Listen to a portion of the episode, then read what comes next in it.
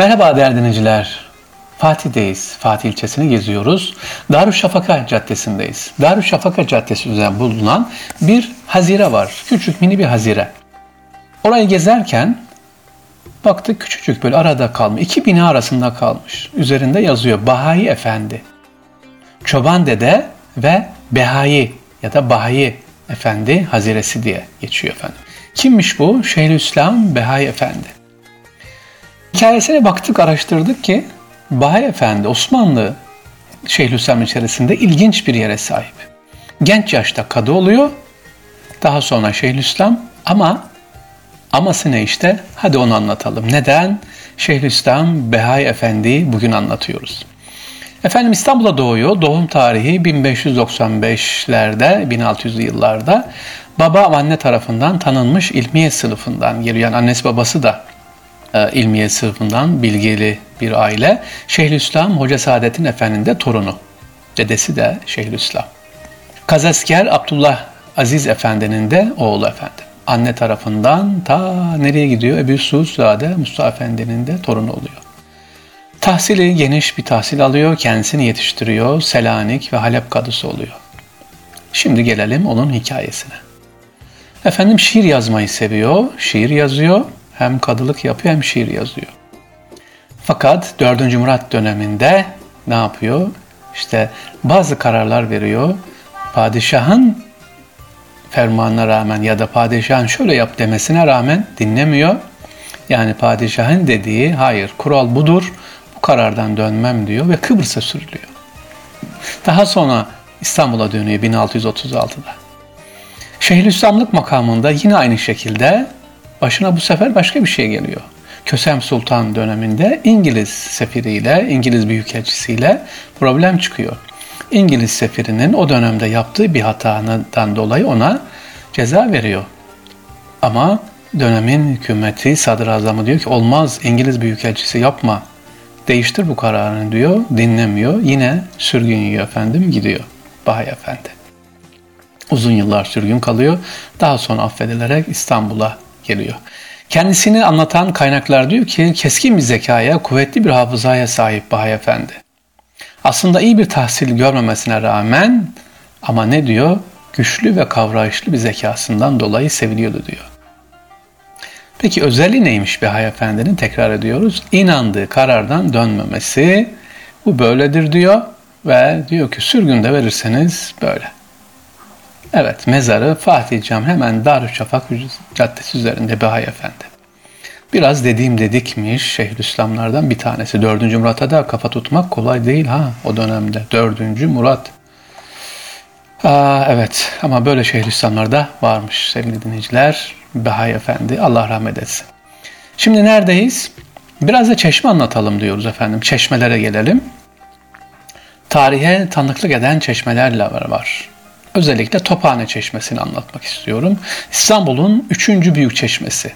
Karaköy giderken böyle e, Karaköy'den gidiyorsunuz nereye? Tophane, işte Beşiktaş, Dolmabahçe'ye doğru gideceksiniz. Sağda Kılıç Ali Paşa Camisi var. Kılıç Ali Paşa Camisi'nin hemen meydanında duran bir çeşme var. İstanbul'daki üç büyük çeşmeden. Nerede üç büyük çeşme dediğimiz? Sultanahmet'teki Sultanahmet Çeşmesi, yine Üsküdar Meydanı ve bu Karaköy'deki bulunan Tophane Çeşmesi. İstanbul'un üçüncü büyük çeşmesi dedim ama bu şehir, çeşmenin en büyük özelliği nedir? Tophane Çeşmesi'nin en büyük özelliği İstanbul'daki çeşmelerin içerisinde 1. Mahmud'un yaptırdığı, 1. Mahmud Han'ın yaptırdığı en yüksek duvarlı çeşme. Yani e, yolunuz düşerse Sultanahmet'e ya da bakın internetten Üsküdar, Sultanahmet ve Tophane, Tophane'deki çeşme en yüksek çeşme. Suyu nereden geliyormuş efendim? Taksim'den geliyor suyu. Suyu da bizzat açan 1. Mahmut özellikle buraya su gelsin diye çalışma yapıyor. Tophane çeşmesini e, den Taksim'den e, kendi eliyle buraya salıveriyor efendim. İstanbul'un suyu o zaman da e, tabii sıkıntı. Çeşmeler demişken biraz çeşme hakkında bilgi vereyim ben size. Osmanlı döneminde çeşmeler Sultanahmet Çeşmesi önemli. Üsküdar 3. Ahmet'in yaptırdığı çeşme. Yine Sultanahmet'te bunun Alman Çeşmesi. O da İstanbul'un önemli meydan çeşmelerinden bir tanesidir. Alman İmparatoru 2. Wilhelm zamanında yap, e, İlham daha doğrusu Almanya'da dökülüyor. İstanbul'da monte ediliyor. Özel bir çeşme. Onu da bir ara anlatırım Alman çeşmesi. Sonra Tophane Çeşmesi. Beykoz İshak Haka Çeşmesi, Ayazma Çeşmesi, Azap Kapı Saliha Sultan Çeşmesi. Bunlar meydan çeşmeleri. Esma Sultan Çeşmesi ve Göksu Çeşmesi. Başka efendim çeşmeler derken başka nelerimiz var çeşme ile ilgili? Çoban Çeşmesi var, Duvar Çeşmesi var, Meydan Çeşmesi var. Evet bunlar ne? Çoban Çeşmesi dediğimiz yolda kenarında bulunan çeşmelere çoban çeşmesi diyoruz. Böyle uzakta, kırda bulunan çeşmeler.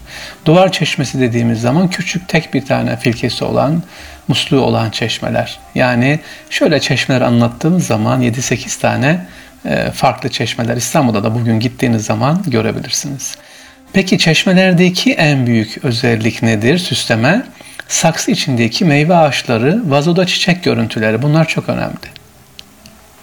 Biz çiçekleri böyle meyve ağaçlarını çok seviyoruz. Bir cennet tasviri gibi efendim. Evet İstanbul'un sırlarında neyi anlattık efendim? Şimdi tarihe tanıklık eden çeşmelerden Tophane Çeşmesi'ni anlattık. Sırada ne var? Neyi anlatalım? Sevgili dinleyiciler her programda hemen hemen dile getirmeye çalışıyorum. Çocuklarımızı, gençlerimizi İstanbul'u sevdirelim diyorum. Onları gezdirelim. Şimdi de diyorum ki sizlere 1453 Panorama Müzesi var Topkapı'da. Oraya götürelim. Evet İstanbul'un fethini çocuklar, gençlerimiz orada görsünler. Oraya gittiğiniz zaman zaten içine giriyorsunuz. Fethin nasıl yapıldığını, o dönemde neler ve mücadele edildiğini, topları nasıl döküldüğünü ve fethin tam neredeyse yaşıyorsunuz efendim. İçeri seslerle birlikte, mehter marşıyla birlikte, görüntülerle. Topkapı Panoramik Müzesi. Dünyada 30 müzeden bir tanesi sevgili dinleyiciler. Evet, dünyada şu anda yaklaşık 30 kadar panoramik müze var. Bunlar benim de gidip gördüğüm Vatorla Savaşı panoraması var. Belçika sınırında, Belçika Hollanda sınırında, Fransa sınırında. Orada var. Ee, yine Rus Savaşı'nı anlatan Kırım Savaşı panoraması var. Napolyon'un Moskova Savaşı panoraması var. Ve Plevne müdafası panoraması var. Bu panoramaların çoğu 1800'lü yıllarda yağlı boya tekniğiyle yapılmış. Ha, İstanbul'daki bugün çocuklarınızı götüreceğiniz bu panoramik müzenin, panoramik müzenin en büyük özelliği ise e, İstanbul'un fethini güzel bir şekilde görebiliyorsunuz ve gözünüzü yormuyor efendim. Evet İstanbul Büyükşehir Belediyesi'nin o dönemde yaptırmış olduğu güzel bir e, müzelerden bir tanesi. İnşallah yolunuz düşerse oraya da gitmenizi tavsiye ederim sevgili dinleyiciler. İstanbul'un sırlarındayız. Neyi anlattık sizlere? Panoramik Müzeyi son olarak anlattım. Lütfen dediğim gibi gençlerimize, çocuklarımıza İstanbul'u ihmal etmeyelim. Onları meraklandıralım, sık sık soru soralım. Allah'a emanet olunuz. Tekrar görüşmek üzere efendim. İstanbul'un sırlarından hepinize sevgiler, saygılar.